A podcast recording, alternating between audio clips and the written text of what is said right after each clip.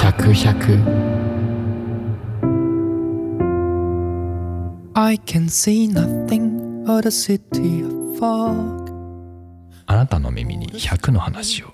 立石寿貫と陳章夏代による人生漫談ラジオ100 100 100前前回前回面白かったですね面白かったですね、はいなんか歴史歴史古典ラジオでし たねちょっとねそうだね歴史に触れてしまったサーベイなしのその場でしかもなんかでもよかったよ我々の実体験というか実生活に根ざく、ね根ざす話だったので、そうなんか壮大すぎて今私が苦労してるのって天皇が関係してたんだっていう確かにその そうそう壮大そういうあの論理的あのつなぎをするとすごい話だね。すごい話ですねだからそうだね戦後の影響が い今食らってんですね食らってるんですよな。そうまだ戦後でした私 は渦中にでもね本当にそういうことなんですよ。そういうことなんですねまだまだ影響があるっていう。いやだだしその最後のまとめで、まあ、日本人の国民性というかこう変わらないことを大事にするうんうん理由、うん。まうあん、それは変わらなくても変化が起きてしまうからうんうん。とかっていう分析がすごくすごくなんかしっくりきましたよ。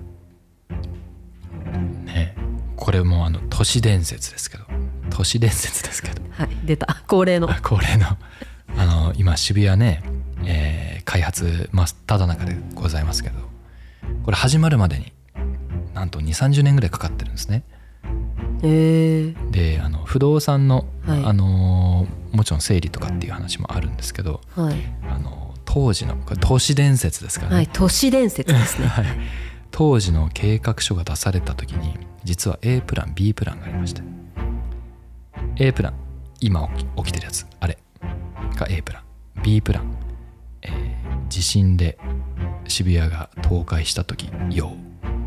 ていう B プランで B プラン待ってたらしいえ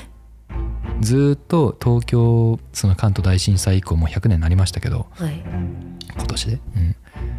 まあもうずーっとね30年前ぐらいからもう30年以内にもう90%以上来ますぜとずーっと言われてたのに来なくて来なくてずーっと B プラン練ってたのに来なくて A プランやるかってなったとかっていう都市伝説を聞きました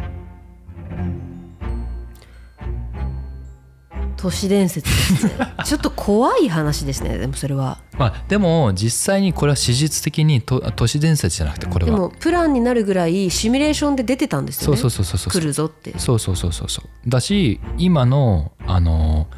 えっと皇居を含むその関東大震災それこそ、はい関東大震災が起きた後のえっと街づくりはバルセロナ型になってるんですけど、はいそれももう震災が起きて今後このタイミングで日本は近代化せなあかんと東京自体も。はいでよし考えるぞーって言って、はいもう急ピッチで考えて世界の有識者まあ世界ってか世界を回ってきたことのある有識者たちを集めてバルセロナ型で行きましょうとかなんかねやっぱ日本ってそんな感じなんですよ。なんかあった時にうわーって集まってなんかバルセロナ型ってどういう感じですかバルセロナ型えっなんかとこう網状みたいなまあ未状になっているしまあでもヨーロッパ型っていうふうに言っちゃえばもうその通りで。うんえー京都みたいに5番でもなく、えーヨーロッパ型ってどこ行ってもそうなんだけど基本的に中心に大きな広場だから皇居やねはい東京でいうがあってそこからこうおそれはあの国によったり都市によるんだけど本当に網状になるようなところもあれば、えー、とそれを円を回すようにこうまあえっ、と環状系のうん道路があってうんとか、まあ、いろんな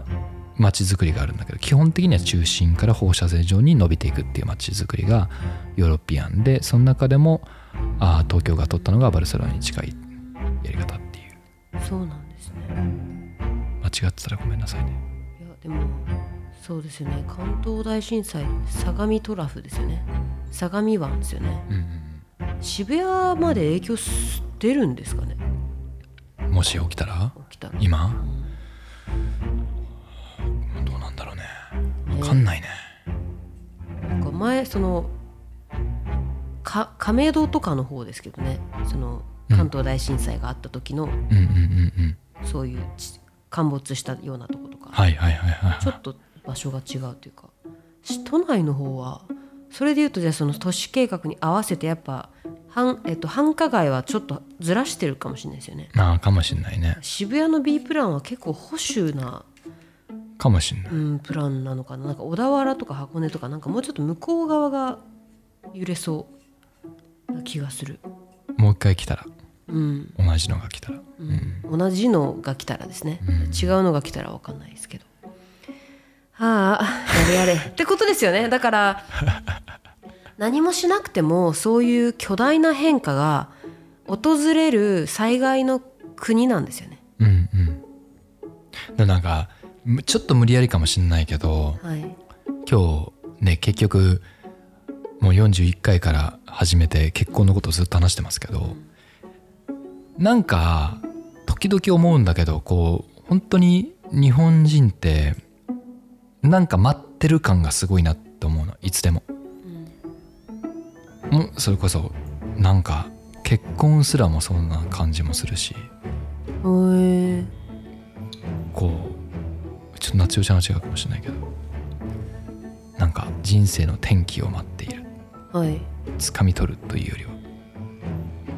何かが起きたら行動するっていうパッシブ型な感覚があんのかな、どうなんですかねうんなんかでもうん確かに待待ってるというかうんチャレンジはあんまりしない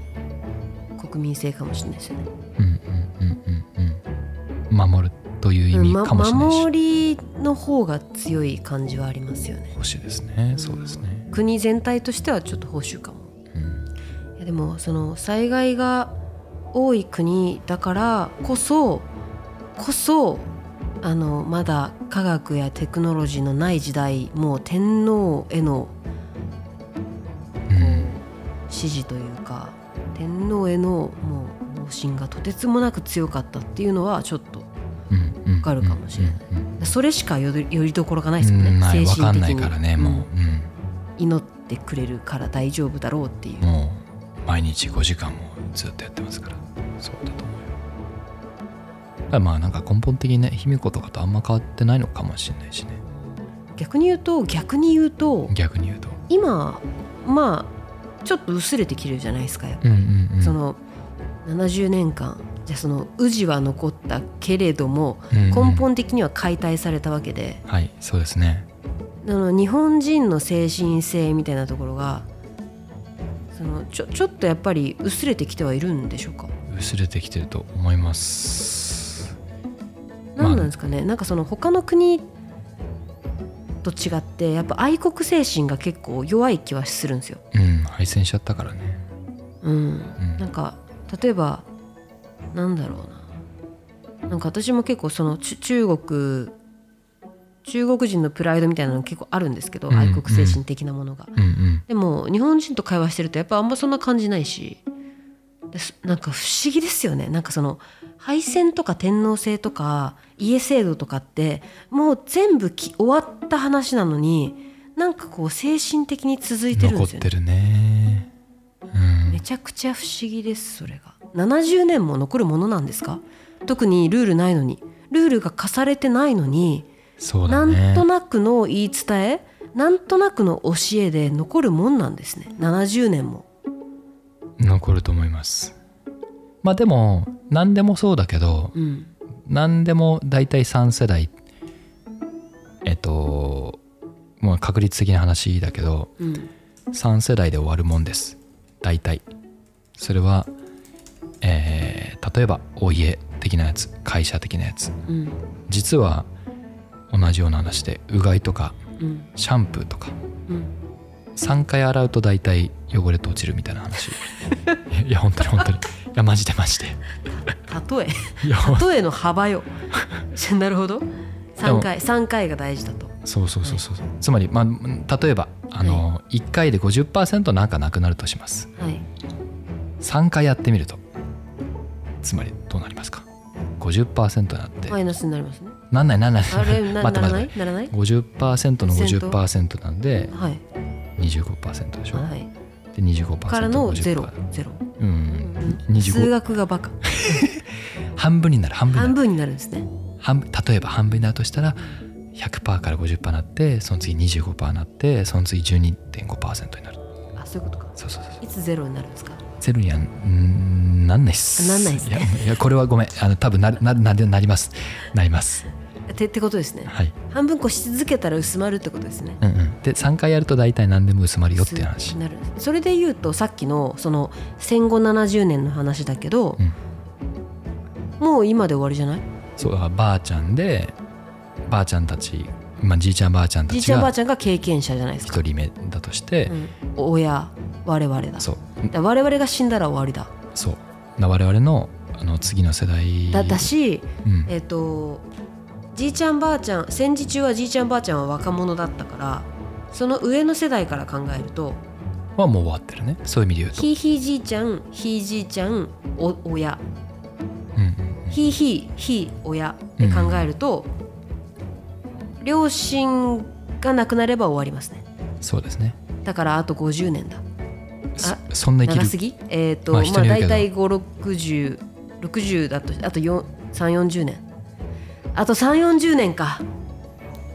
でいやでも本当にそういうことだと思いますでもそれって100年ですよね今いわゆ結局る100年一周ですようんね、ですですです100年で1個のまあ固定概念というかがようやくうん消えかけるとですですですでも結構ね意外によくあるけどタバコとかもなんかその本当に流行ったのってあのあれどっちだっけ日清戦争だっけ日露だっけどっちだっけ多分に日露な気がするけどはいあのなんかね僕らが文化でずっと残ってるって思ってるもんって意外になんかね150年とかなってるようなやつってほとんどないらしくて大体100年ぐらいそう大体100年ぐらいでもう世代交代するっていうことらしいですね日露戦争多分あ日露戦争かそうなんでまあちょうど100年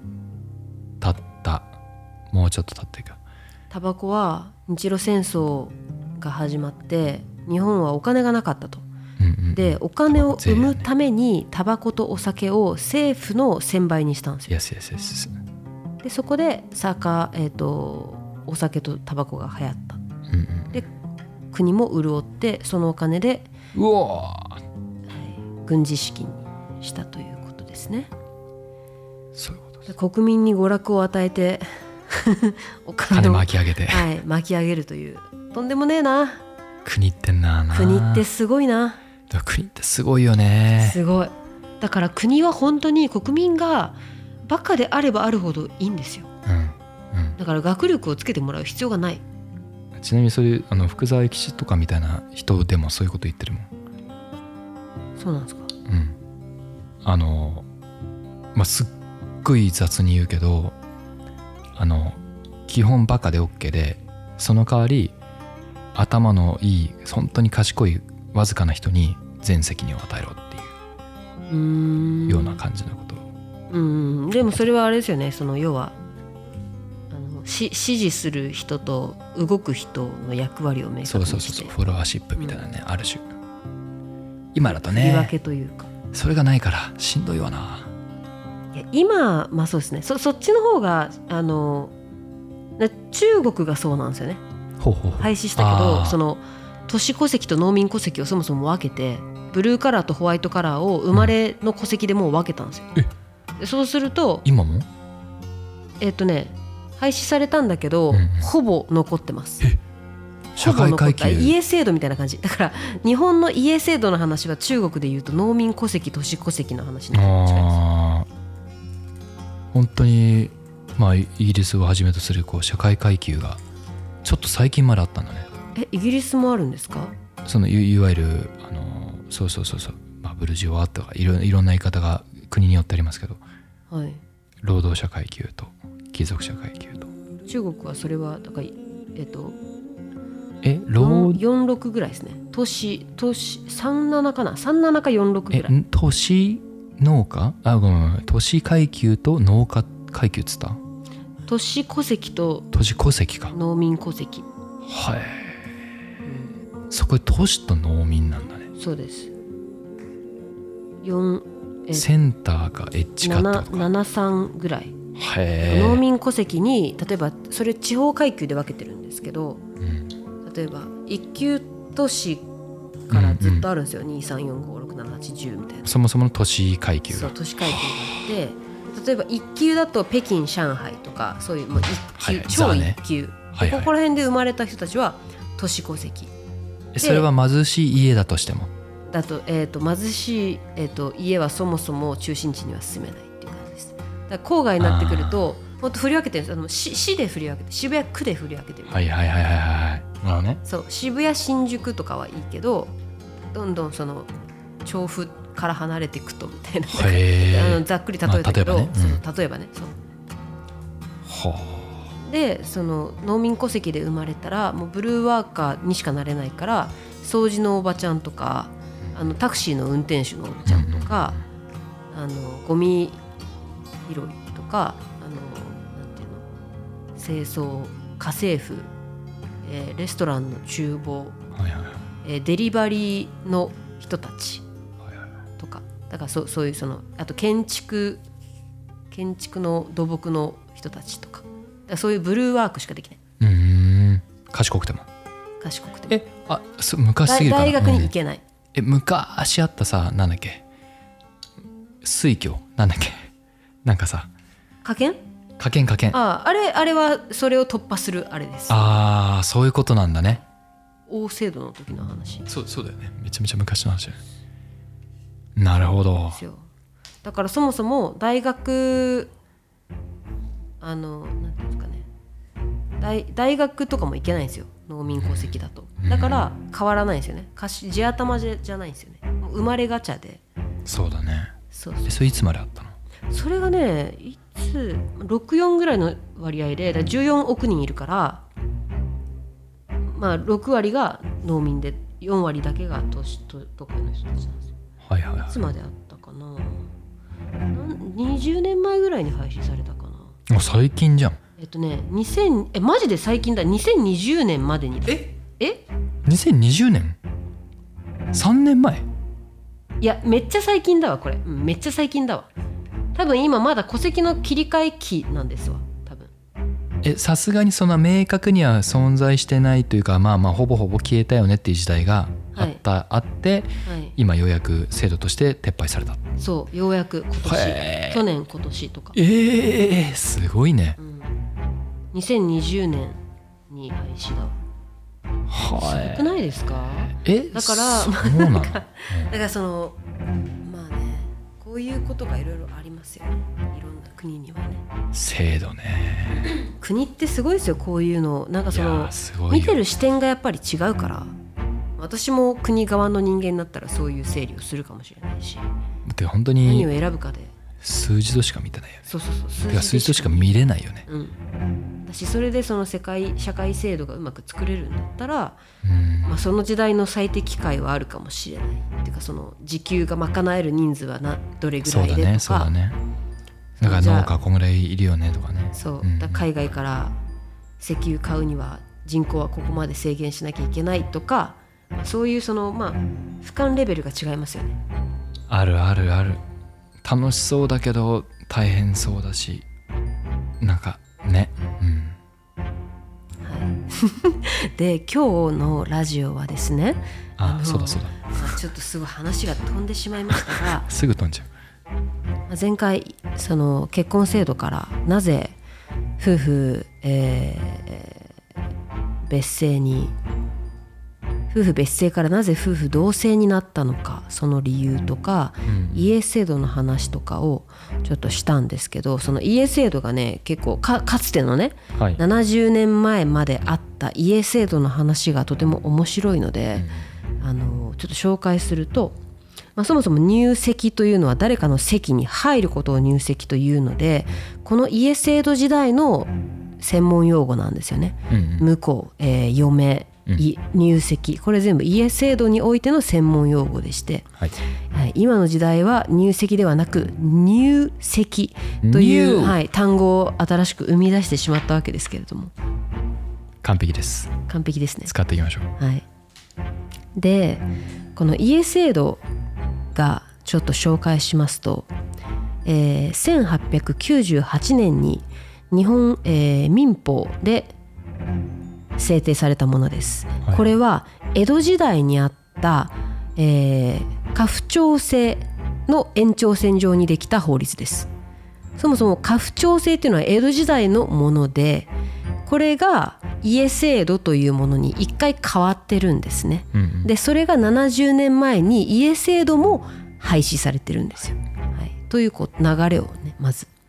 で、えー結婚すると女が男の実家の戸籍に入る仕組みが家制度です。家制度とはその実家の、えー家主が家主ってことは、えー実家の戸籍なのでその、えー現存する一番上の男性のことを指しますね。家主が、えー家族を統制して養う制度のことです。だからまあ家に入る代わりにその家のメンバーを食わせるというミッションがはいあるわけですね家主には。生きてたらおじいちゃんまたはお父さうんうんうんんっていう感じですね。まあその家のまあ旦那と言われる人ですね。はいはい、でその家の、えー家主が筆頭者となります、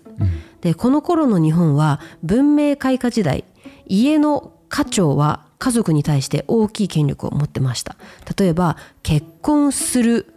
結婚できるかどうか誰と結婚するかどうか、えーその扶養義務あとは例えば、えー女性が働きたいといった場合に許すかどうかその女性はその旦那の許しを得ないと、まあ、動けない状態なわけですね。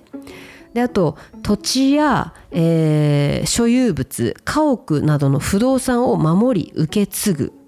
こと例えば持ち家、うんうんまあ、大きな一軒家にみみんなで住んでて、まあ、どんどんメンバーが増えていく感じですねでその家を受け継いでいく役割だったりとかあと子孫繁栄とかでまああのーよくね子孫繁栄に関しても男の子の方がね喜ばれる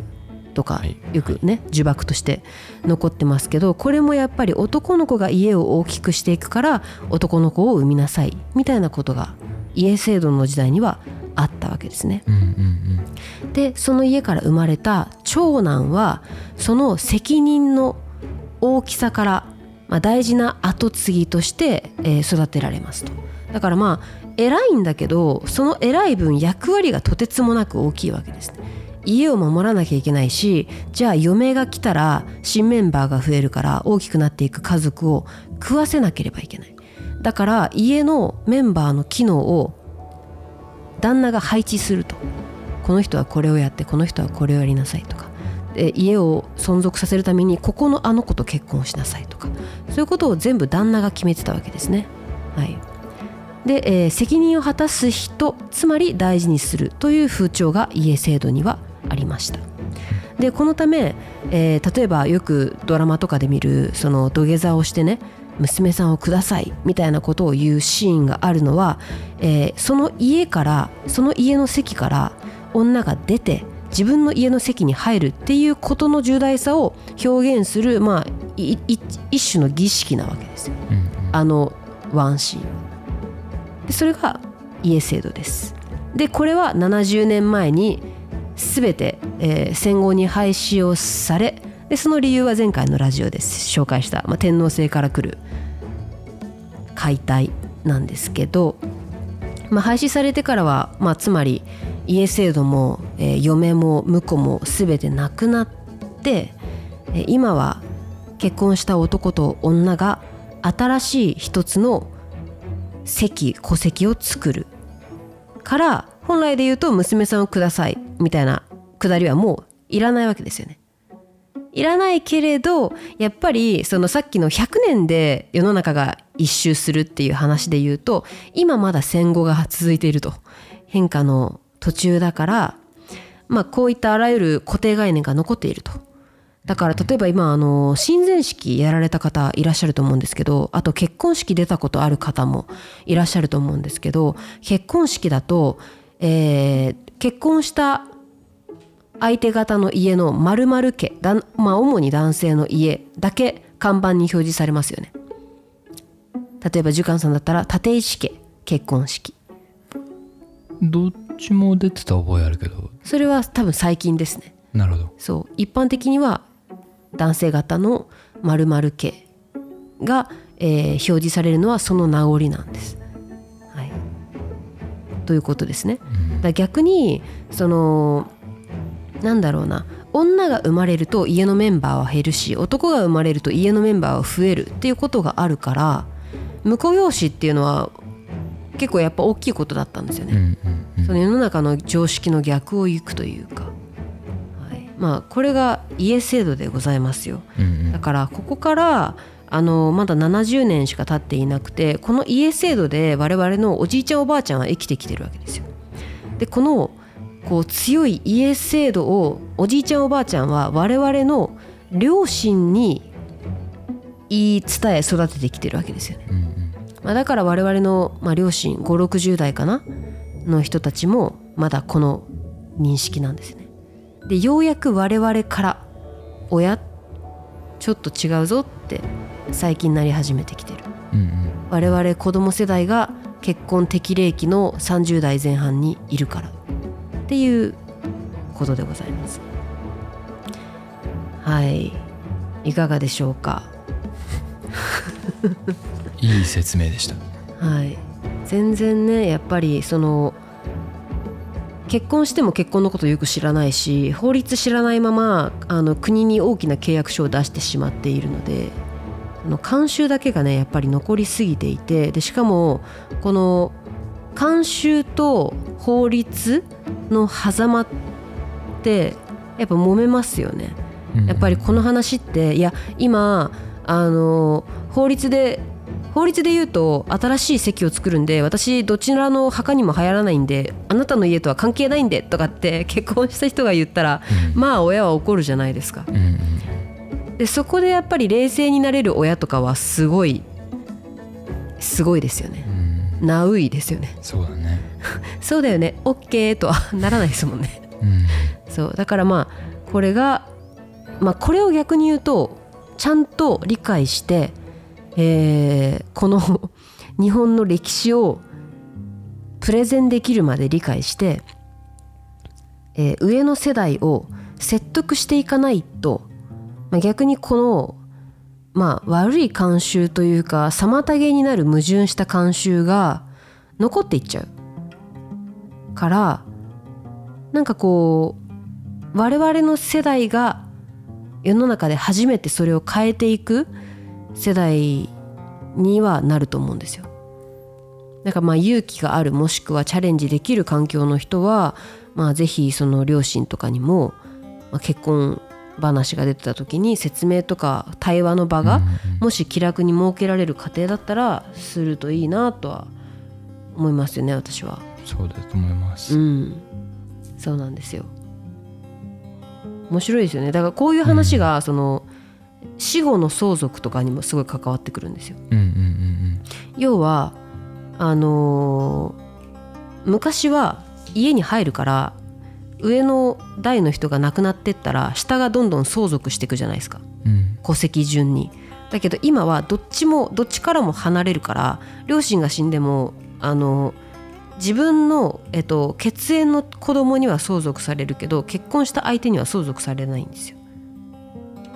これがなんか入り混じってんですよ法律と慣習が相続がうんうんうんそれも面白いですよねうん不思議不思議ですよねだから例えば、えっと私の親が死んだら私は相続できて私の旦那は相続、ね、できないけど私の子供は相続できるんですよねさらにそうですみたいねうんうんすうんご不い思ですよね議この慣習と法が入り混じったそルしてルール 税金とねそうそうそうそうこの辺の話とかもね本当にあのーまとめてくださいよゼクシーさ ん頼みますよそしたら買うわめっちゃ売れるんじゃないいゼクシーガチ特集号 うん売れる売れて売れるよその後1年間ぐらい売り上げ下がりそうそしてしそして結婚率も下 がる 何も嬉しくないまあでも知りたいよね本当に戦後70年100年経つのは我々やっぱ我々に我々の下の世代に新しいルールを伝えていくうんうん義務があると思ってるんですよね、そうだねうんでそしたら同じ苦労をしなくていいから下の代がうんそうしましょはいよかったら皆さんあの土日暇な時にちょっとリサーチしてみてください、うそうねはい、まああの結婚もだし、そまあ、うで結すね、婚そのものの慣習んその制度もだし慣習もだし、うんそうですよ、えー日だから本以その外の国の感覚もあるしそうですねあのなんだろう明治民法ではその結婚した女性は無無能力者とされててうんうん働働くには旦那の許可が必要だったわけじゃないですかだからその働くっていうのはいわゆる外で働くだ家内なので中で働く分にはカウントされてないんですようんだから掃除洗濯ご飯とかはカウントされてないんですね働くにだからまああのーなんだろうそういう時代だったから女性に能力がないとかいうことではなくて純粋に出れ外に出れなかったっていううんうん家内である役割だったっていうだけうでんうんだから、まあ、結局それが家制度があまりにも強か強く根付いちゃったからこそ女性の社会進出も遅れたしうんうんまあ、そのせいで今じゃあジェンダーバランスとかの話にも全部つながってきてるのでこれはもうあとはもう古典に任せよよろしくお願いします いいですねこのラジオあ面白いですねなんか番組同士で続きはこちら っつって別の番組のそれを話してる回に飛ばすってういやでもねありますすかね明治時代の法律とか話してるああー回どうなんだろう私古典ラジオ聞いてないんでわかんないですけど加納姉妹しか聞い てないですはいどうなんだろうまあでもあるんじゃないやっぱりすごい大事な話だから明治民法ねえうん近代化にいや近ね天皇制が復活したのも、まあ、最近っちゃ最近だうんきっとということで次回 は一変変わって一変変わって全然違う話をしたいと思いますはい3回続いた but I couldn't 2回ですね2回え3回3回だよあ3回二回続かいたそうですねあまあでも、まあ、23回っすねはい続いた長期長期すごい結婚結婚制度すごいな長期編もう一生終わんなそうな話でしたがは、きっと多分これが流れる頃にはい女性のファンが増えるいやーてくれると嬉しいんですが変わるんじゃないですかやっぱねこれあの冒頭でジュカンさんとも話してましたけど女性から話すしかないんですよだって男性は不自由ないですもうんんうんうんうんそうだから女性から話すしかないですけど頑張ってやありがとうございますっていきましょうということではいまた来週100 100 beautiful for